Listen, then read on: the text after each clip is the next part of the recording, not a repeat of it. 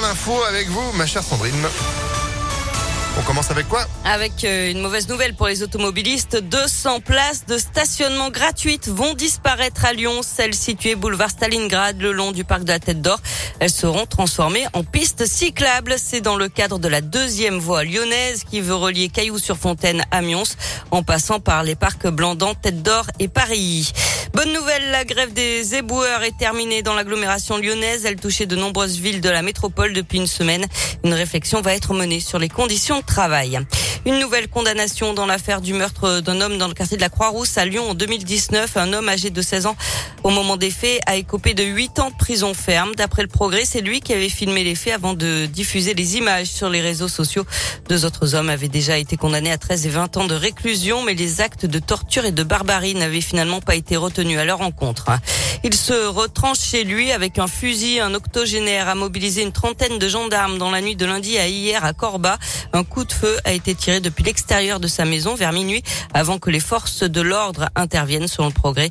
Les négociations ont duré toute la nuit. L'homme s'est finalement rendu. Il a été hospitalisé en raison de son état psychologique. Et puis 500 000 paquets de cigarettes de contrebande saisis. Ils étaient destinés au marché lyonnais. Ça représente 10 tonnes de tabac illicite découvert dans un camion polonais en provenance de Belgique.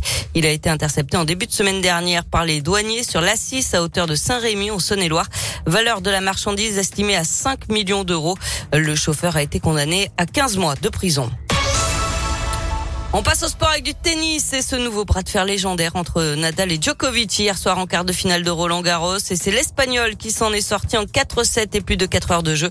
Il affrontera en demi-finale l'Allemand Zverev qui a sorti l'Espagnol Alcaraz hier après-midi.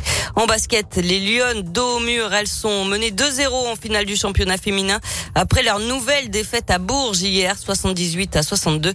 Victoire impérative donc samedi à Mado Bonnet pour rêver encore. Et puis du côté des garçons, l'Asvel débute ses demi-finales des playoffs face à Dijon. Première manche à l'Astrobal ce soir à 20h. Enfin, il a filmé la ville de son enfance. Il l'a sublimé. C'est magnifique. Le film de l'acteur et réalisateur lyonnais Clovis Cornillac sort aujourd'hui sur les écrans. Il y joue le rôle de Pierre, un homme ayant toujours vécu dans les montagnes, dont la vie va basculer lorsqu'il découvre à la mort de ses parents qu'il a été adopté. Il enquête alors pour retrouver ses origines, une recherche qui va le mener à Lyon.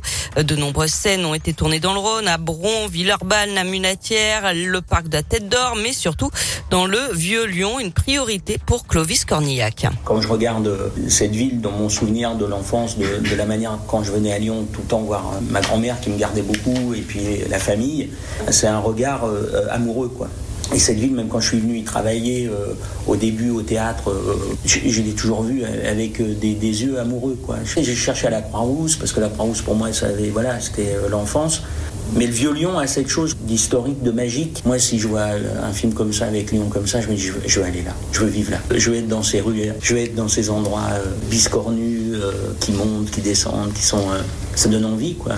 Voilà, c'est magnifique de Clovis Cornillac qui sort aujourd'hui au ciné. Ah bah voilà, pourquoi pas, autant en profiter pour une fois qu'un chouette film tourné chez nous. Merci beaucoup Sandrine. L'info continue sur impactfm.fr. Vous êtes de retour à 7h. À tout à l'heure. Allez, 6h33. Météo